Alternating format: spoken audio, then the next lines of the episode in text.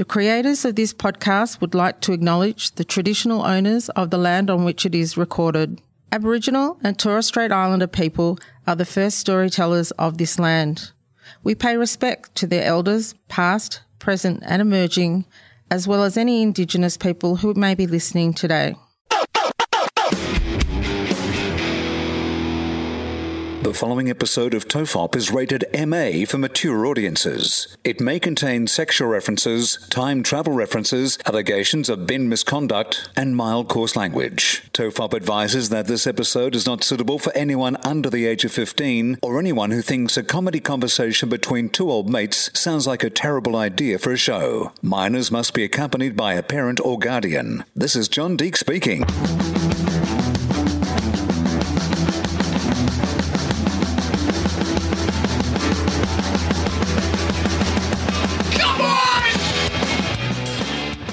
Everyone relax. This is TOFOP. I'm Charlie Clausen.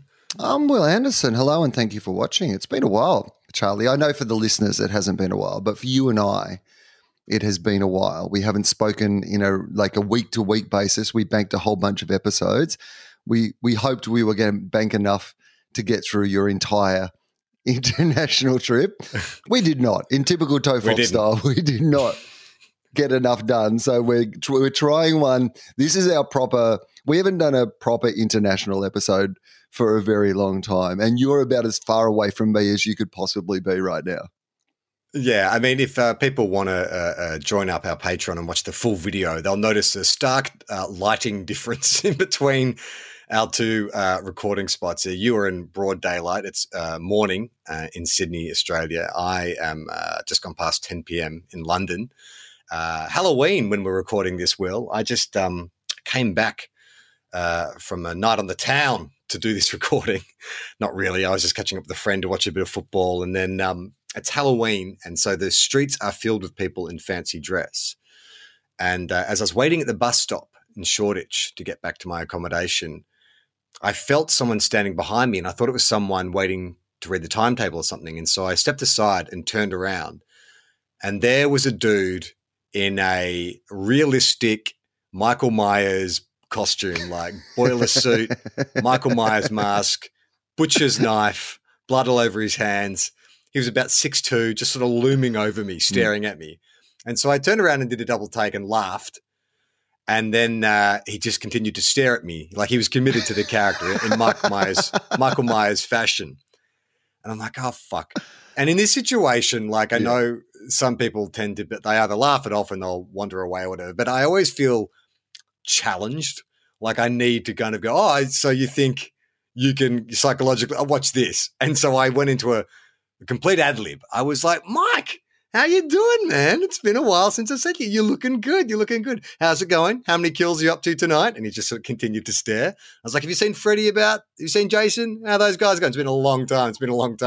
And then out of the corner of my eye, I could see it was a dude with a camera filming me from the corner. So this is obviously some YouTube prank show or something like that. And I could see the cameraman being like disappointed that they didn't get me screaming or whatever. And I was doing some awesome theatre sports stuff. Yeah, that's right. And then Mike. You're yes-ending like yes nobody's ending. Business. I'm yes-ending to a character who doesn't speak. It's really, really difficult to yes-end. But it got to the point where the guy wandered off, and he was still committed. He was still in character. He did the slow kind of Michael Myers walk. And I'm yelling after him, hey, have a good night, man. Like, hope you get some good kills and stuff. And he just defeatedly just raised a hand. All right. Okay. Well done. Well, happy murdering. You bested me. Yeah. It was very intimidating. There's a chance that in the actual Halloween films, like in the world of Halloween, like people generally when they see Mike Myers tend to like run away from him. Is there a chance that somebody could try to improv their way out of the situation? Well, I've often wondered about that. Like in any horror film where someone is cornered by the bad guy, I'm like, okay, in that situation, I would talk nonstop. Like I would do anything. Like I'm not capable of defeating anyone, especially not like, a guy of that size. So I probably would be doing that. I would be like trying to befriend him, asking him questions, like just distraction, just trying to buy myself time. Yeah, you'd be like, Mike, look, I know you've been out on the streets a lot tonight, and it is bin night. What's your attitude on whether you can put things on bins when they're on the street? And he just just drags the knife across. Oh, I agree. Like, you shouldn't put stuff in other people's bins, right? And then they take the bins. I mean, it is interesting being in a town where, like, I know Halloween's sort of taken off in Australia, but it's still sort of, it's not as big as it is in the Northern Hemisphere. And it's kind of cool, like, seeing all these, like, adults dressed up like idiots and running around. Like, everywhere I went tonight, I'd say like 70% of the crowd was in fancy dress. It was like the world's biggest fancy dress party. So you didn't dress up though? No. I was just meeting my friend to watch a bit of football and then coming back home to do this. I've been traveling for like a month. I didn't have room in my case for a costume.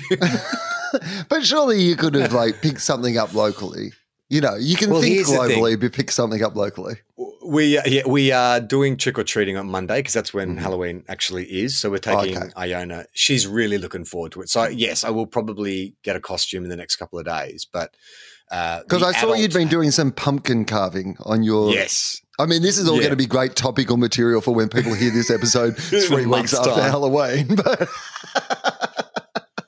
I know, and I'd perfectly sort of timed a TOFOP to drop on the week of Halloween with Ben McClay. It's like, oh, this would be perfect. And it's like, oh, God damn it, I've got this Halloween stuff I want to talk about, but it's going to be so out of date by the time we talk about it. But, yes, Iona is – way into Halloween. I mean, it's, you know, she's way into dress-ups, but she wanted to watch a spooky movie tonight. And it's interesting. Tell me what she's 3, right? She just turned 3 about a month ago. And so I was sort of racking my brain about like what, you know, she's watched some Pixar films, Toy Story, Moana. She loves Frozen. So that's the kind of level she's at in terms of it. There's some scenes in Frozen which scare her, like there's a wolf attack and all that kind of stuff. There's a Yeti or something like that.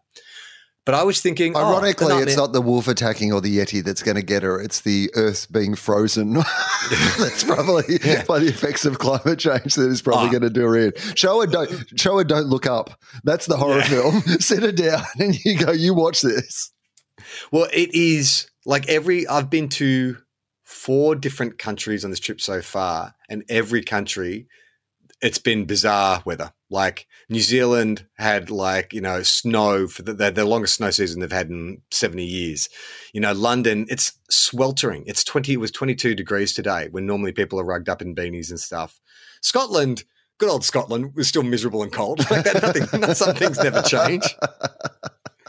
You know, Portugal was wetter than it's ever been. I've been seeing the news back home. It's like flooding. It looks like the entire east coast of Australia is flooding. So it's like, things are fucked. Things are really fucked. For a 3-year-old, you're thinking what is the nightmare? Like an appropriate... I thought a nightmare before Christmas would be. I thought that was a good go-to because I'm like, well, it's stop motion. Is it too spooky though? Well, that's what Gemma was saying, and I was like, I don't think it is too spooky. It's that kind of like Tim Burton-y, kind of goofy spooky. I mean, as an adult, you watch it and you think it's goofy, but as a child, wouldn't that? I mean, imagine that if I'd seen that at age 3, like Jack Skellington would have been the stuff of my nightmares. Right. So you don't think the stop motion though gives you? No, that makes it worse because everything's kind of jerky. It's like your toys have come to life. It's like you're in a K-hole. Like everything's just like slightly. Like, I mean, imagine if she turned to me and said that, Dad, this is like being in a K-hole. I'm like, what?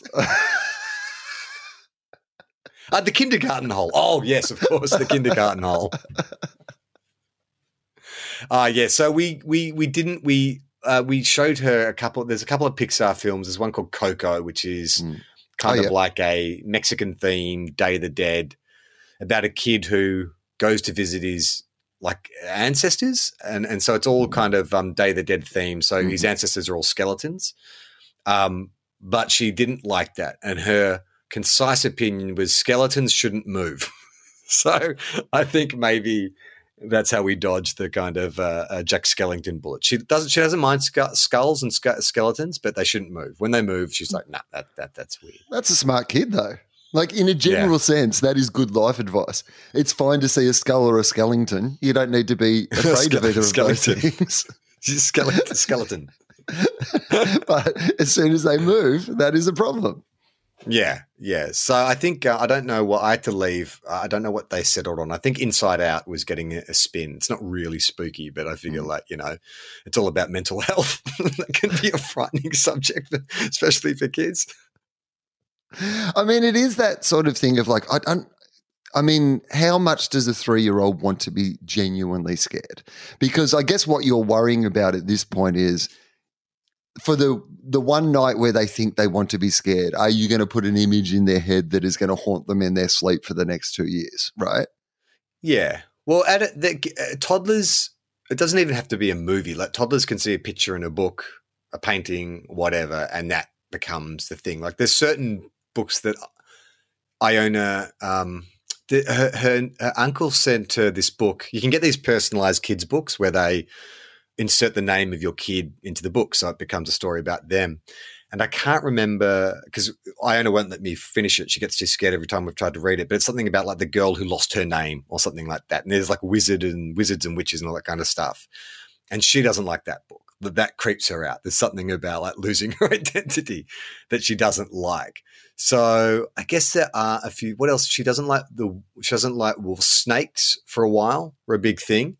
When we moved to the Northern Rivers, there's a lot of snake talk around the house. We had to start using code words. We had to start calling them scarves because she became convinced that there was like a scarf living under her bed. I don't know why I'm using the code word with you. You know what I'm talking about, right? Well, wink, wink, scarves.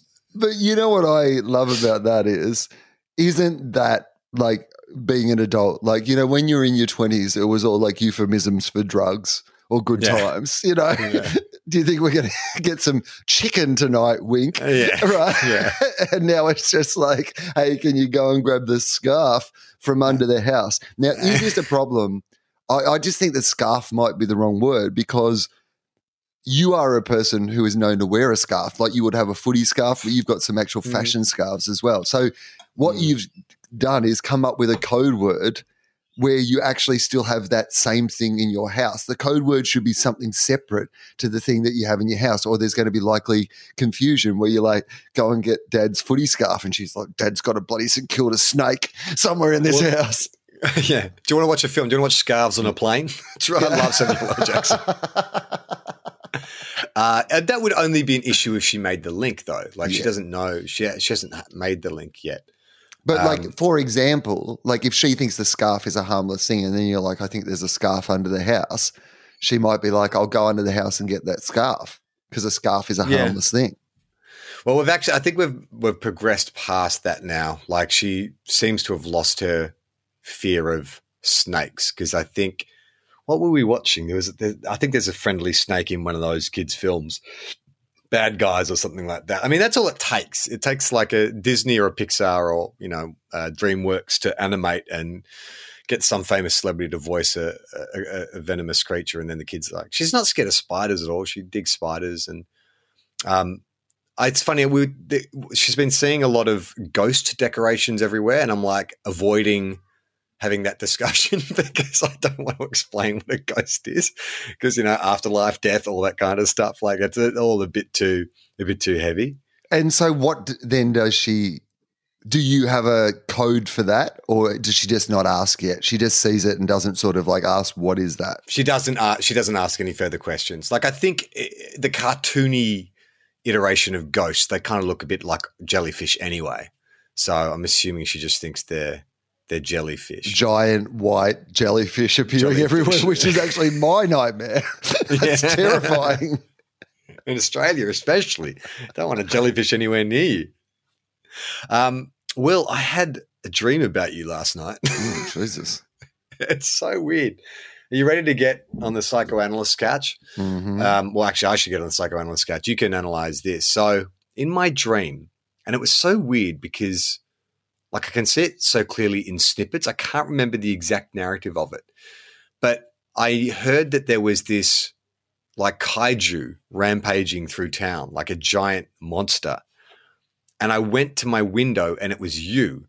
Like, it was a King Kong-sized Will Anderson, like, stomping around through town. And my first thought wasn't, oh, my God, or this. It was like, oh, fuck it, how are we going to do the podcast now? This is going to be really difficult. Like, I don't know like what kind of volume you're going to talk at, what do we need a special microphone? And I remember sort of like coming over to you, getting to a high building and standing on your level and sort of being like, I don't know, man, like, is this going to work? Like, do you want to take some time off the show? Like, maybe I'll get some fill-in guests or something like that. What, while I adjust to being a kaiju? Or were you suggesting that I was going to recover from being a kaiju? Well, I guess it was just sort of let's take some time out to work out how best move forward with this new gigantism that you're suffering from. But you were the size of a skyscraper. You were enormous. But it was funny because my memory of the dream was I love that you think that, like, if I'm the size of the skyscraper, that even, like, thinking about doing the podcast is on my agenda. Well, that's the thing, though, because you weren't rampaging around town climbing the Empire State Building. You were just kind of shuffling about. Like, yeah, because my hips hurt. Just like, they hurt even more now that I'm massive. Yeah, gravity weighs down even more when you're like the size of a building. But you were just sort of like shuffling about and bumping into things. And I was like, oh, fuck, like, okay. Like, you weren't being a fearsome monster. Just the rumors were that, like, oh, there's this kind of monster in town. It's like, oh, that's no monster. That's just a giant will. Okay, so and was I in London? Or do you know, do you have any sense like of where generic. This was? It was generic. If it was a rock movie, they've shot it in Toronto and they've tried to make it look like, or Vancouver, and they've made it look like a generic city. It wasn't here in international city, right? Yeah, that's right. Yeah. Okay. So, and was I destroying things? Do you think like were there? Yeah, there was, but I think it was clumsy property damage. It wasn't like you weren't rampaging like Godzilla or King Kong. You were just sort of, like I said, just sort of shuffling about, awkwardly bumping into things. I mean, your initial read would be that you fear that one day I'll get too big for this podcast, but history has shown that that's not the case. Right? That's just the absolute obvious like reading of it metaphor. Just on the surface, right? Yeah. But I don't think that's it, right? Because that's just something that wouldn't be a fear. The emotional thing, the emotional feeling of it wasn't like, it was more about like, it was more a frustration. It was like, this is going to make things difficult. Okay. Like, well, it might be as simple as the fact that we were recording this morning. You're on a borrowed microphone. You're in a completely different country. Like the size of me might just be the distance between the two of us and how hard it is. Like, you know, you were worried about would this be able to coordinate? Would we be able to get the right internet connection? Would we be able to get the microphones to work? Could we – the technical difficulties of going on with the podcast were manifest in me being big and you were worried about how this could be a big problem. I guess that's what it is. That's what my subconscious was telling me. You're facing a big problem because I think initially I got the times wrong because I've been trying to line up the times and I just found out tonight with my mate that I was watching the football with that they go to daylight savings tonight. So it doesn't affect you guys. But even the time that I thought I was going to be recording tomorrow, I have to wind it back by an hour. So, like, yeah, maybe that's it. Maybe it was just the concern about how – because I think the last time we tried to do this arrangement, me in London, you in Australia, it was do you remember it was one where I was using hotel Wi-Fi and it kept dropping out and – we couldn't hear each other and we just were guessing what the other person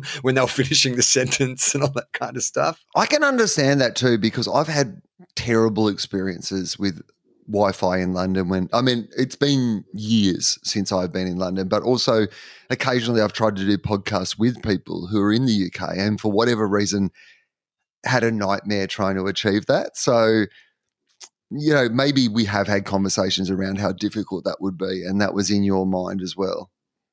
Yeah, that is interesting. I did think about that. I was like, well, if I'm traveling more and we, you know, are still going to be doing the show, like how would that work? It would always have to be like two specific set times. It's either early in the morning or late at night for one of us. And now that I'm just now you got me worried about the Wi-Fi because I'm watching you pixelate as I speak. Oh, like, really? Because you're coming in strong crystal at clear. My end. Everything's perfect. Right. I am here on the proudly brilliant Australian NBN, which is working its ass off this morning. Well, I realized I didn't have any headphones and I dug into my rucksack and found these like complimentary airplane headphones. So you are It's the worst quality sound you've ever sounded like. It doesn't even – it barely sounds like you. It sounds like you on a piece of string connected to a tin can. Well, you know what the thing is? You still seem to be – anyway, this is great chat for people. People love like chat with it. Only we can hear. We're specifically talking about a problem we're having, and hopefully the fact that we're speaking into microphones into this program means that nobody at home is having these same issues. Well, tell me, Will, let's get on to some favourite topics of TOFOP. Has the hierarchy of power in the DC universe changed? Have you seen Black Adam? I haven't seen it. I have seen mixed reports around it, but I would say from a box office point of view, the hierarchy in the DC universe has changed. I think so. Like, I mean, it seems to be it's going to be one of the most successful DC movies of all time, I think, like based on – Is that right? Yeah. The numbers so far have been really strong. So is that worldwide? Because I know it opened – I listened to the Weekly Planet episode. They talked about it, and James's take was that, like, the budget's $200 million. It made 67 on its first weekend, and that's kind of middling. That's not Dark Knight numbers or anything like that. I just have enjoyed over the last few weeks, because I've been in so many different countries, seeing all the different iterations of The Rock. Like, he is plugging the shit out of this film. I think Duels actually posted a link of him. It was like a cricket match between like India and Pakistan or something, and The Rock pops up and's like, and go Pakistan, and don't forget to go see Black Adam. It's like, this film must suck. No, I think it's the opposite. I think The Rock just sells everything like that. That's the appeal of The Rock. That's how you get The Rock. And I think I feel like this is extra Rock.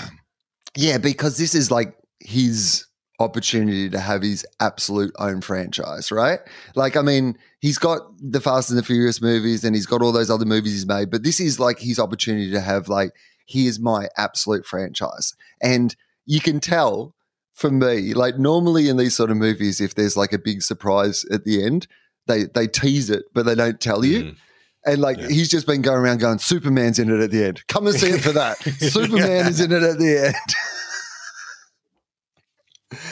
I know. It's weird. I just feel like I kind of want to see it, because all the reviews that I've read have been pretty like middling to bad. And I'm like, but I am curious to kind of see just like, how rocky how much The Rock rocks in this, because that's one of the discussions out on the Weekly Planet, which is this idea that The Rock has his team around him, and they've basically worked out this is the formula of The Rock. You know, he always does this in movies. He never loses a fight.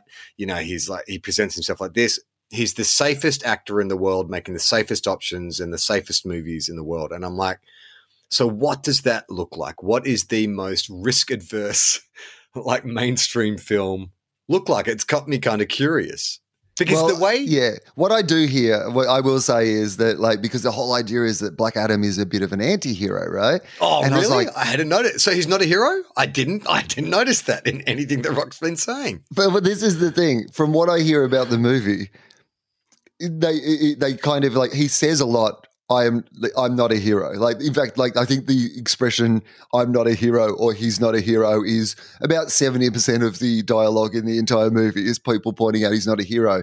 And then in the actual movie, the actions of Black Adam are pretty much that of a hero, which feels to me like exactly what you're talking about, which is we will sell you this idea of him being an anti-hero, but we won't actually have him do anything in the movie that really makes you like turn against The Rock, if that makes sense. Well, as someone pointed out, like if he was in the Marvel universe, it makes sense because the Marvel heroes don't kill. But DC have established that Superman, Batman, they're all quite happy with killing. Murderers. So an anti-hero. Absolute heavyweight murderers. Yeah, exactly.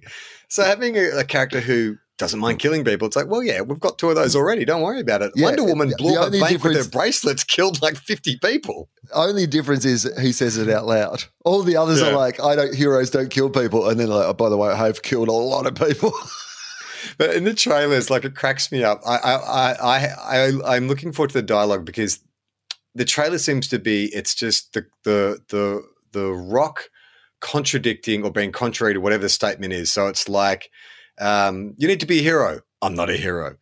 You need to surrender. I never surrender. It's like, okay, so is that going to be the tone of the film? Is someone makes a statement and Black Adam is just contrary to that? Yeah, I mean, that would be great. Like, you're my dad. I'm not your dad. Just a real contrarian. He's the Rowan Dean or Steve Price of the DC universe. Heroes don't kill people. Yes, they do. They kill lots of people.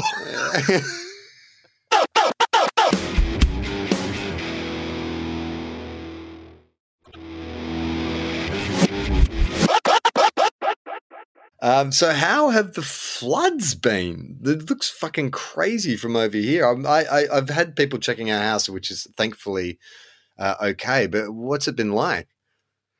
So, I mean, in the Northern Rivers, it's been scary just because everybody there is so triggered by obviously the previous floods, and there was a couple of days where it looked like that was all going to happen again. And look, you know, there's still a possibility that La Niña, if you want to talk about someone who is an anti-hero, a true anti-hero who doesn't mind killing people, then you've got to look at a little lady called La Niña, because I think the hierarchy in the meteorology universe has been upended by a little lady called La Niña. So they say up until Christmas, where she might fuck off, then like there's still a real risk. But in Australia, the worst floods have actually been further down in Victoria. The Victorian floods have been... You know, they have been like the Northern Rivers floods were earlier in the year. So it's been terrible for people in Victoria. Yeah, I saw that. But at least Flemington Racetrack was preserved. That was some of the most stunning imagery I've ever seen. Got to build a wall and you got to get the horses to pay for it. That's what I say. I mean, look, you know, this is the thing, right? Like everywhere you go, it's just like extreme. The weather is extreme. Yeah, and everyone that I've been talking to in London, it's funny. Like everyone's wrapped, but then as soon as they say how good's the weather, then there is also like a split second where you go like, but that's bad. Yeah, like, and we great, all know what that means, right? yeah. Like how nice is it? It's so warm. Yeah, but it's October. It shouldn't be warm. So that's bad. I guess that's the end of the world. But I guess enjoy this 23-degree day today. Yeah, man, it's really it's unnerving. Like I don't think I've been over here this time of the year. Like I'm literally sitting here in shorts and a t-shirt. I'm in London in shorts and a t-shirt in late October. Like this is insane. And oh man, like it's I know this is like we saw this coming, but now now that it's here, it's like fuck, that was quick. Like that was quick, and it's only going to get worse. Like these are the good times. These are the good times. Like we were all like, oh, you know, we've got to get our act together by 2030. And you're like, yeah, but you know how it's like 2022 and it's already fucked up? How much more fucked up do you think it's going to get by 2030? And how much more fucked up do you think it's going to get by 2050 if we – Can we do the Speed principle? Like, you know, in Speed where like, you know, they're on the train and the train's like got no brakes and Jack Travan's like, you know what, we don't try and stop the train. We try and go faster. We speed it up. Speed it up. So do we just more carbon? That's what I'm saying. Like, look, we can't reverse it. We can't stop it. Let's put more carbon and see if we can bust through the other side like the train at the end of Speed. I mean, this is the principle of like a dad who catches his kid smoking and makes him smoke the whole packet. Are you suggesting we're going to make the planet smoke? Go absolutely 100%. Because if all these bad things are going to happen, let's fast forward to them all happening now and see what happens. Is that what you're suggesting? Yeah, this is rip the Band-Aid off. Let's just see. Let's just see what happens. I mean, it was funny in New Zealand when I was there because that's the longest I've ever spent in New Zealand. It's beautiful, but – you know, you can understand why there's a bunch of billionaires like building bunkers and shit like that all over there because it's perfectly temperate at the moment and, you know, there's lots of space there still.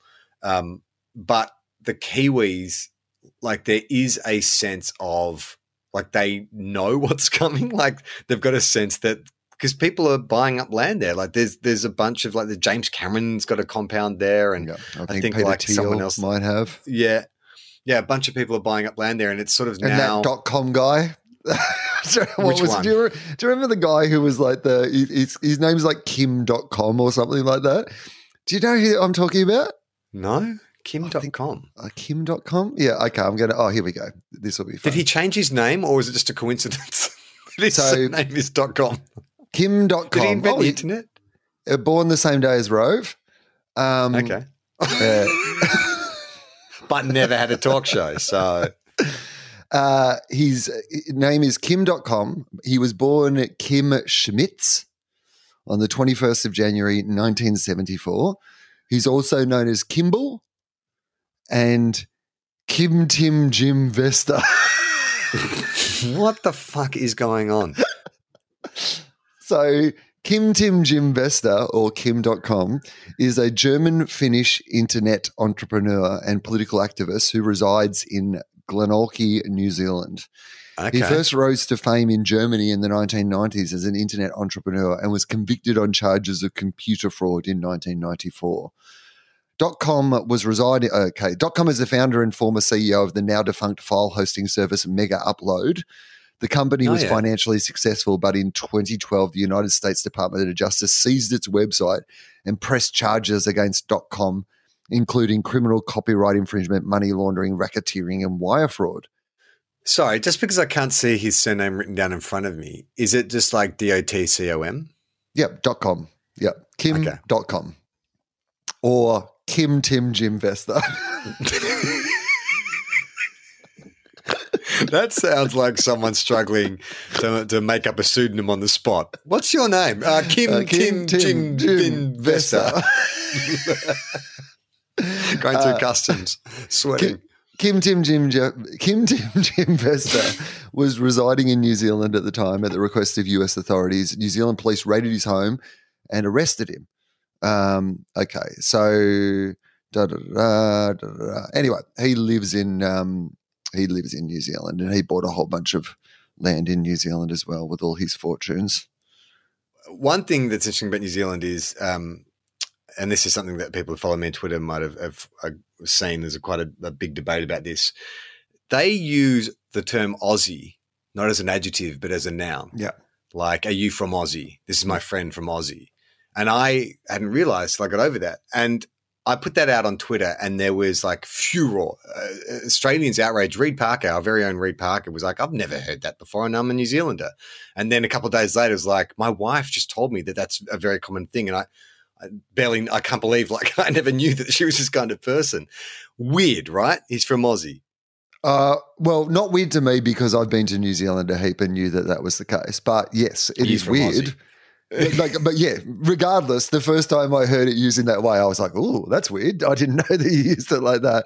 So yeah, it's an abbreviation of Australia rather than abbreviation the way we use it, which is abbreviation of Australia. Like, I am an Aussie. Yeah, right. I'm an Aussie. Yeah, an adjective. Yeah. The expression Aussie, Aussie, Aussie, oi, oi, oi that we yell out at sporting events. Like, are we using Aussie in that sense? Because aren't we? Isn't that short for Australia? Oi, oi, oi. So isn't it in our own chant? No, because I think you could also say it's short for Australian, oi, oi, oi, like Queenslander, something like that. Don't you think? Yeah, okay. Aussie, Australian. I mean, no, but it would be weird to shout that out at a group of Australian cricketers. Right? Well, I guess you people are, though. You're like, interesting. This is like, you're Australian. Oi, oi, oi. It doesn't work. Australia. Yeah. I mean, USA, Australia, oi. It's the same thing. Yeah, they don't chant American. It's USA. American. Yeah. But yeah, it is weird, isn't it? It's like, it's one of those things that I find it, like, fascinating, just like those small things too. Like, I mean, you know, obviously, you know, we've spent a bit of time in America, and, you know, bum bag and fanny pack, or like, shades and sunnies. That was always the one. Because I just, like, I mean, of course I'm familiar with, like, the future's so bright, I got to wear shades, the fact that the Americans say, but every time I would, like, be an American, I'd be like, I'm just going to grab my sunnies. People would laugh at me. Yeah. Well, what's the – I can't remember if it's like a comedian or someone said the most Australian sentence you can say is chuck us my sunnies. Like, to a non-Australian, that is the most baffling what? Chuck us my sunnies. We're going to brekkie. Yeah. Please pass me my sunglasses. We're going to breakfast. Yeah, it's someone over here. I ordered a quinoa salad today, and I said to the guy quinoa salad, and he stared at me, and he was like quinoa, and I'm like what? And he said quinoa, and I said. And I was about to correct him. I'm like, am I wrong? Have I got this back to front? It's definitely quinoa. It's not quinoa salad, is it? No, I mean, at one stage it was quinoa when nobody knew what it was, and then we all learned how to pronounce it. Quinoa. So it's definitely quinoa. Yeah. I believe so. Yeah. So I got that right. I mean, it's interesting being in like obviously London is packed with Aussies, so the accent is not as unusual. But I did have a guy. You know the one. Can I just say one more? Yeah. Because this is one I fucked up for the entire time I was in the US, which is, do you know that they don't call them sultanas? Have we spoken about this before?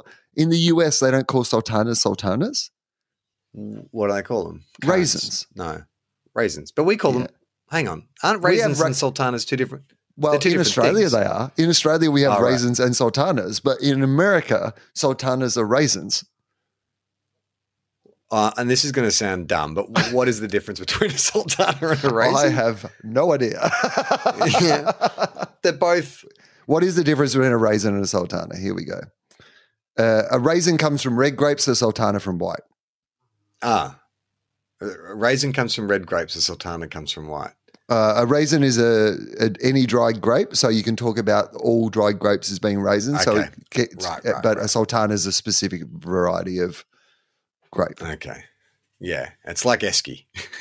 When it really is cool. No, hang on. Now I'm really having a whole bunch of different opinions on this. So, okay, I'm going to go to another article because I feel like the first one I went to, there was too much debate.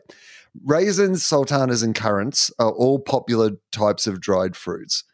Dried grapes. Okay. Yep. Blah, blah, blah. Yeah. Okay. They're all different types of dried grapes basically is the answer. Raisins are a type of grape that has been dried for around 3 weeks.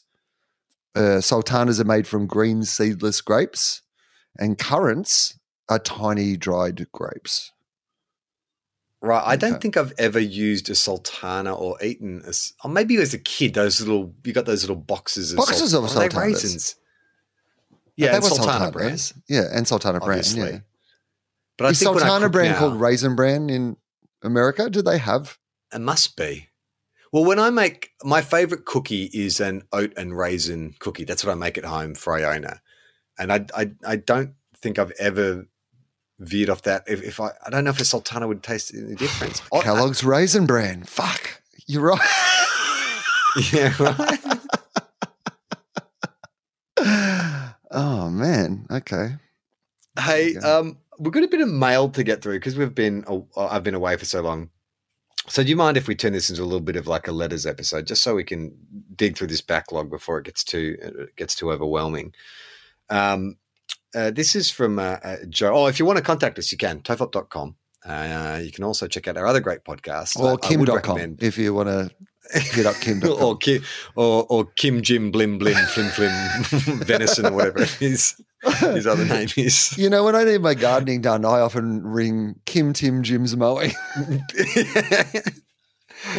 If you want to send us a message, you go to tofop.com. There's a contact form there. You can check out other great podcasts. I would specifically plug FOFOP if I knew when this is going to come out and what guests are going to be on, but who knows? But there's been great FOFOPs coming out, and look, a few weeks ago probably I did one with James Fosdyke. It was great to have Foz back on FOFOP talking about a project that he has done with Auntie Donna.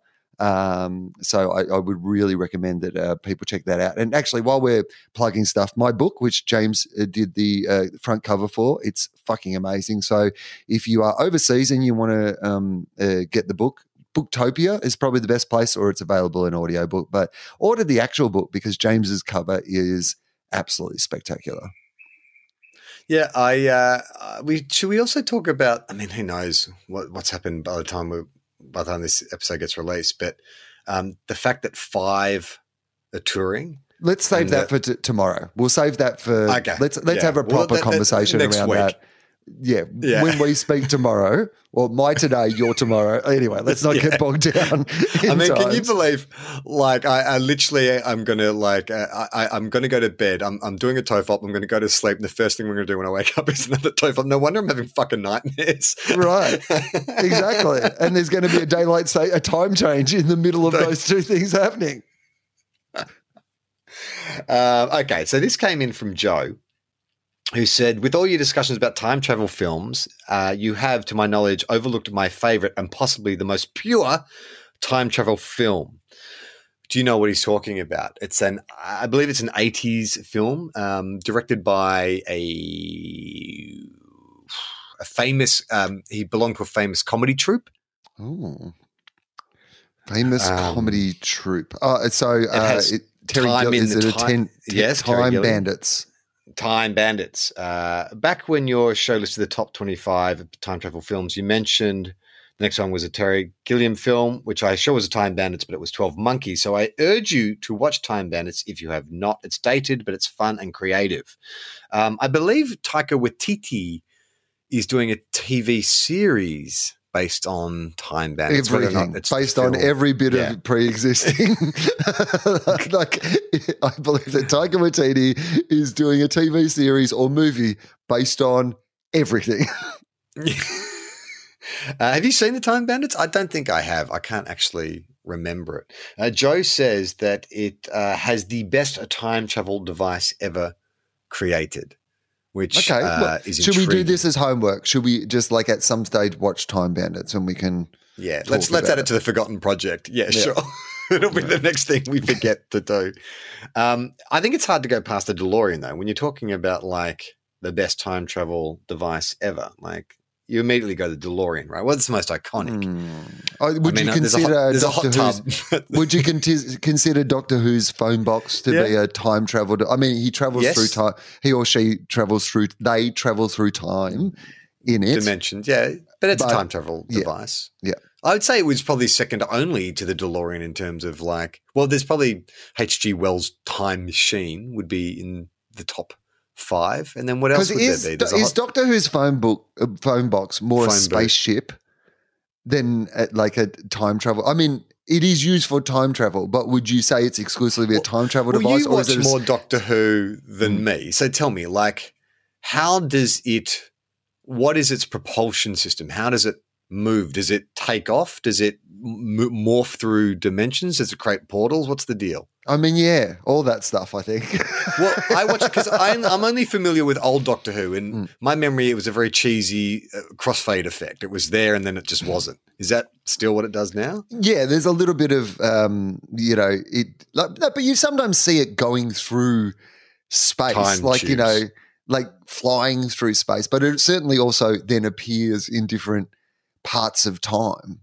Whereas, like, the DeLorean was the – I mean – I'm sure you're not thinking of Bill and Ted. Bill and Ted definitely – their phone both goes through time. Bill and Ted's wasn't a spaceship. Like, you wouldn't want to get in that phone booth in Bill and Ted and, like, go from, like, Earth to the moon or whatever. That would not be a pleasant trip. Whereas, like, in the TARDIS, you could pop in the TARDIS. You could fly from – like, if the doctor wanted to pop from, say, London to Australia, right? The doctor wanted to come and do the podcast, wanted to pop over.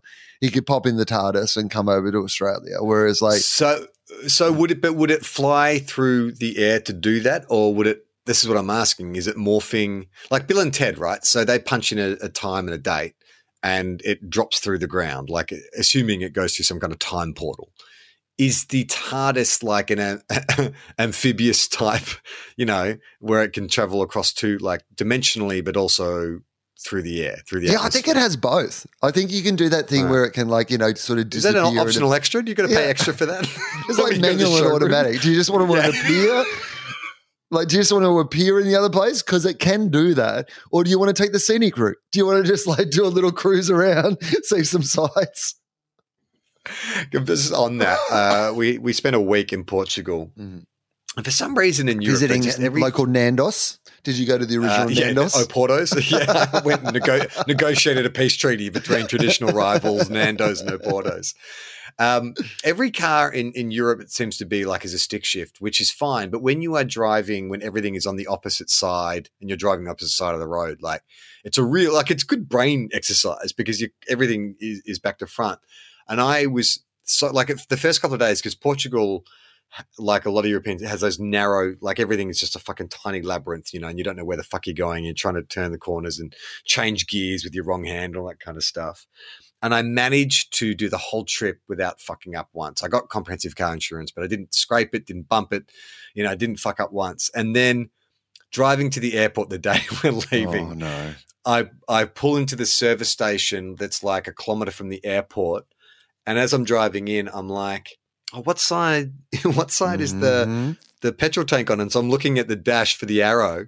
And because I'm looking at it, I don't judge, and because I'm not used to having, you know, more on the right side of the car, I fucking like mount the Bowser, boom, just like blow the front fucking tire, huge explosion of like the front tire bursting, and like luckily didn't hit the actual Bowser itself, but the car like just goes because the tires exploded, and it's like we have 15 minutes to get to the airport to check our bags in. It was like a scene from The Amazing Race. I've got a car full of luggage. I've got a sleeping toddler because it's like fucking 6 a.m. I get Gemma to get the baby out. I pull the luggage out. I pop the boot. I get the fucking spare tire out. I jack the car out. I get the tire off. I do it all in 10 minutes.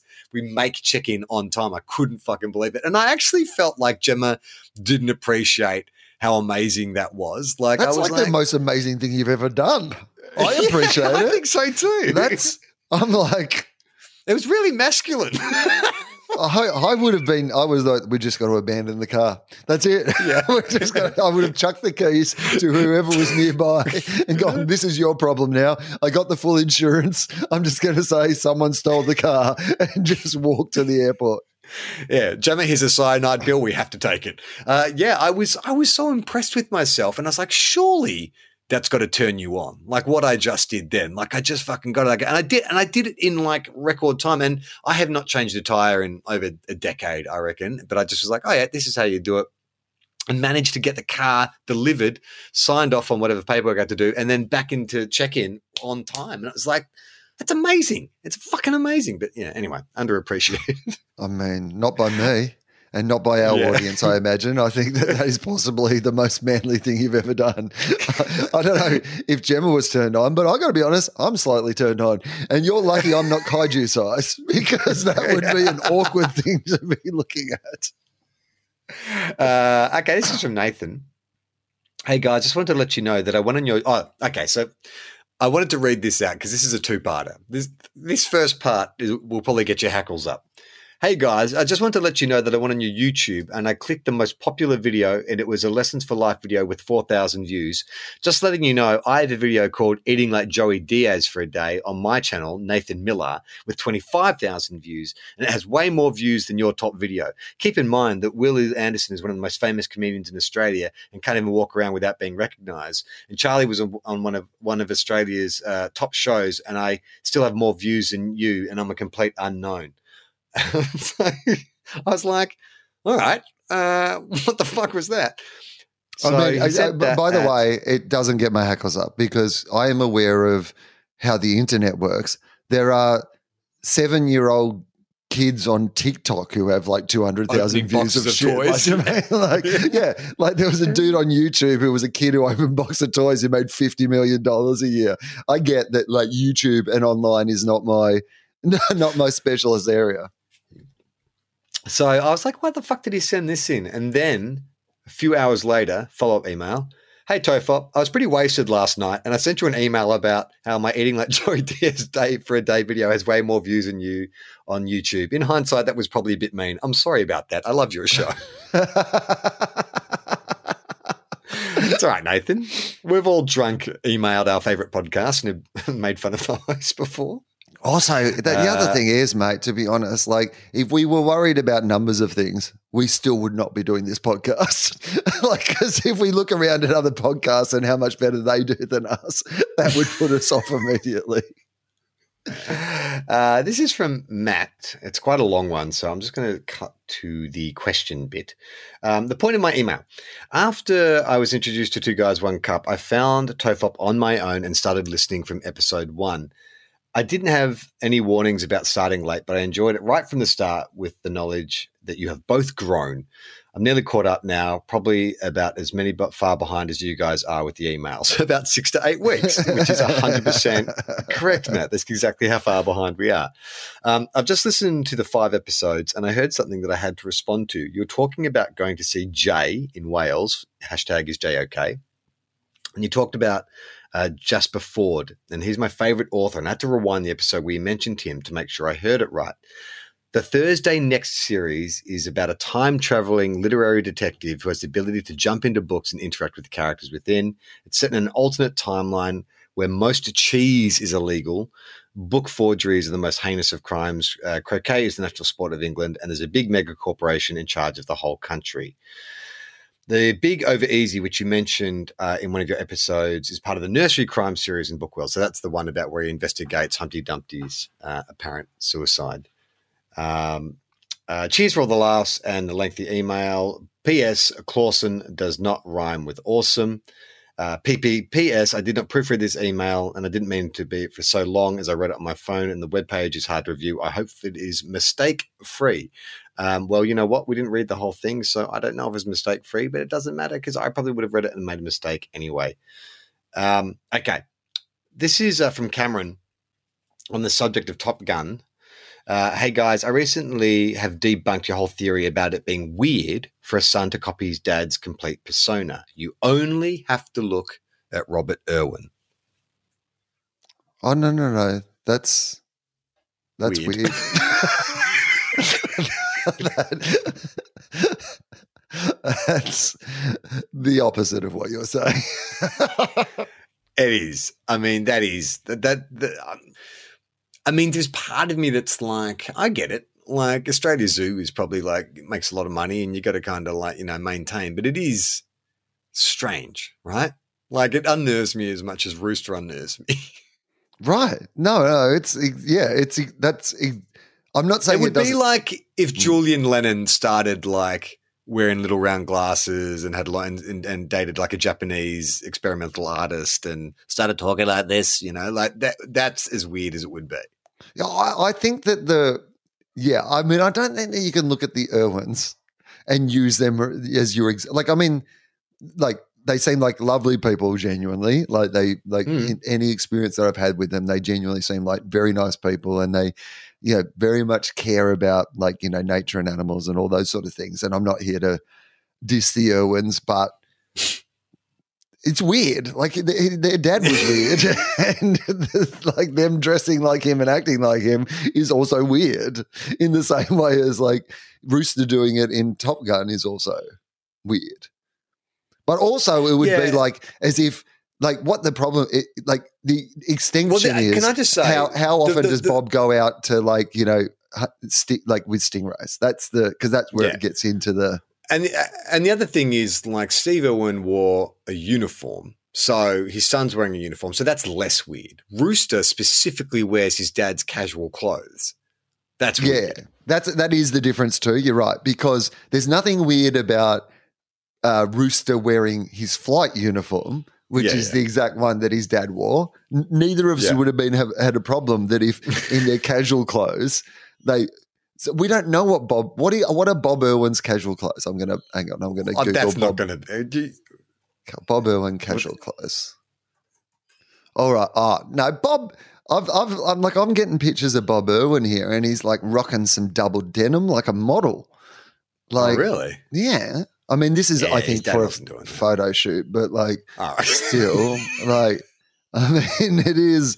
Well, you never saw Steve Irwin out of uniform, right? He was always the Steve Irwin character. He was the crocodile. Steve Irwin casual clothes.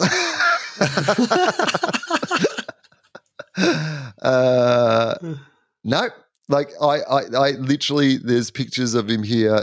Oh, great. The first one that comes up is – he's meeting Will Smith at some event. This is just the first thing that comes up. Is so Will Smith is wearing like, you know, usual Will Smith sort of garb, which is like, a pair of yellow pants and a yellow jacket that matches with a white T-shirt underneath. You know, that you can imagine that sort of early 2000s hip-hop Big Willie style. Right? Yeah, exactly. Yeah. Rock and Big Willie style. And Steve Irwin is wearing his Australia Zoo outfit.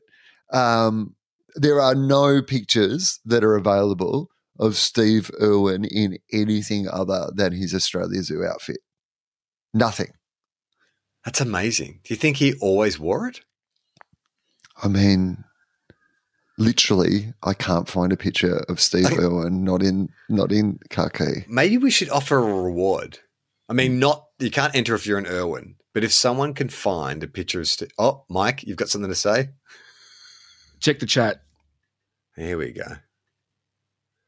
Oh, okay. But look, Bob Irwin is still wearing the Australian Zoo uniform.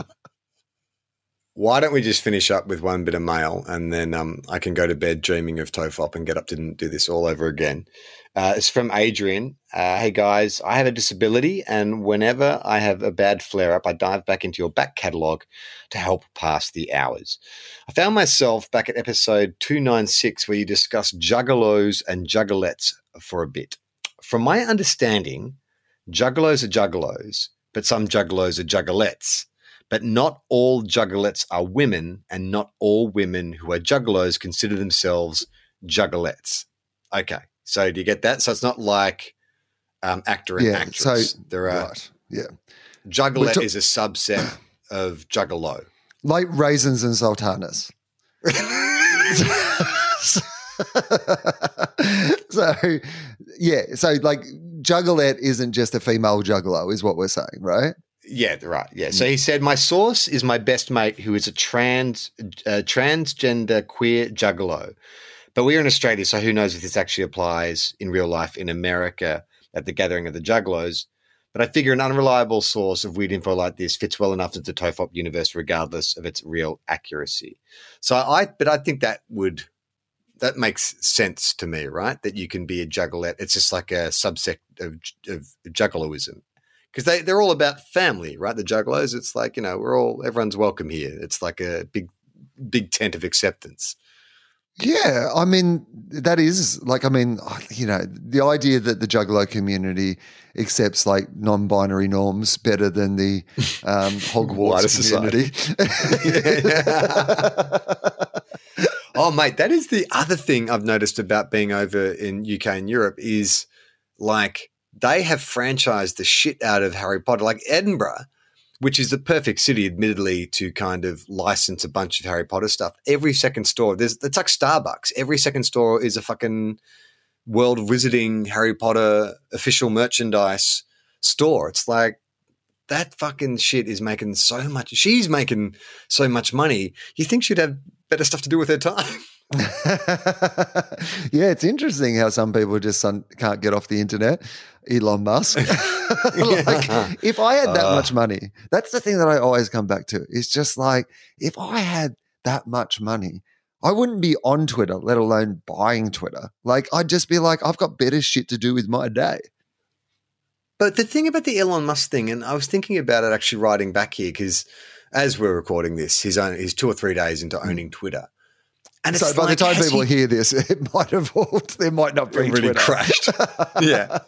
But has he literally bought it just so people will think he's funny? Because he's tweeting these horrible, like he's been doing it for a while. These just terrible gags, just unfunny. And no one was laughing. And it was like, was he angry and bitter? And it's like, well, if you're not going to laugh on this platform, I'm going to buy the platform, and only people who laugh at my jokes are going to stay on this platform, because that's what it feels like.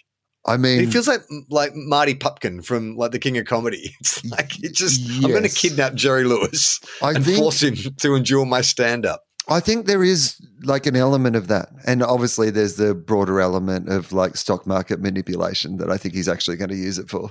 But I do think that some of it is honestly that I also think that everyone around him tells him he's funny. Like, I don't think that he knows he's not funny and he's bought this thing to, like, you know, convince people that he is funny. Like that thing where he took the sink. Did you see that? Where he walked into Twitter on the first day and he was carrying a sink and he was like, and he tweeted something like, let it sink in or whatever, I'm buying Twitter. Like, or yeah, I'm getting rid of everyone but the kitchen sink. Like, not only is that a bad joke, like if someone said, hey, should I do this joke? I'd be like, nah. Like, and then he had to get someone to get him a sink and he had to carry a sink in. Like, to go to all that effort, like, firstly, I would say this, Elon, prop comedy is the lowest form of comedy. So if your joke doesn't work without the prop, then it's probably not a good joke. This is the last thing he tweeted that he's tweeted today. Finally, the truth that carbs are amazing and can be – finally, the truth that carbs are amazing can be said on this platform. # free speech. Like – oh, what man. The fuck is going on? You've got you've got most of the money in the world. Is there not other things you could be doing with your time? It's so bad, and I mean, of course, there's the horrible racism and alt-right stuff as well to deal with, but the real offensive thing is bad comedy. Is the comedy? I'm Charlie Clausen. Will Anderson.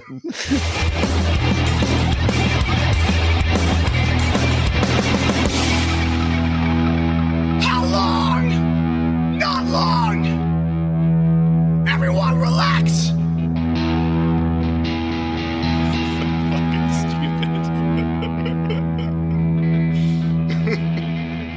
stupid. This podcast is a TOFOP production. Head to tofop.com for more. Cool things for cool people.